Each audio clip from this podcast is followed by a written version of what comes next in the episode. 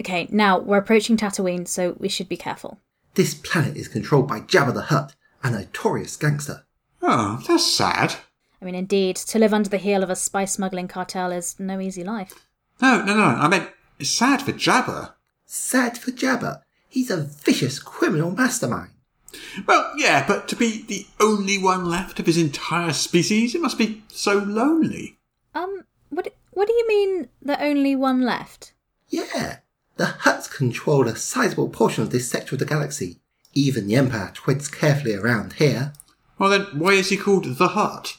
Well, because he is a hut, of course. Exactly, he's a hut, not the hut. The hut implies the singular.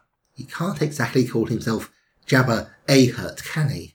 Well, there's Dengo the Deadly and Fraggot the Noxious.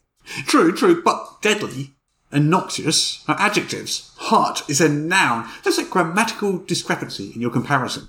Look, does it really matter? You know, yeah, I'm certainly not going to tell Jabba, you know, what he is and what he is not allowed to call himself. It's just a matter of verisimilitude. Listen, Jabba doesn't give two fracks about your verisimilitude.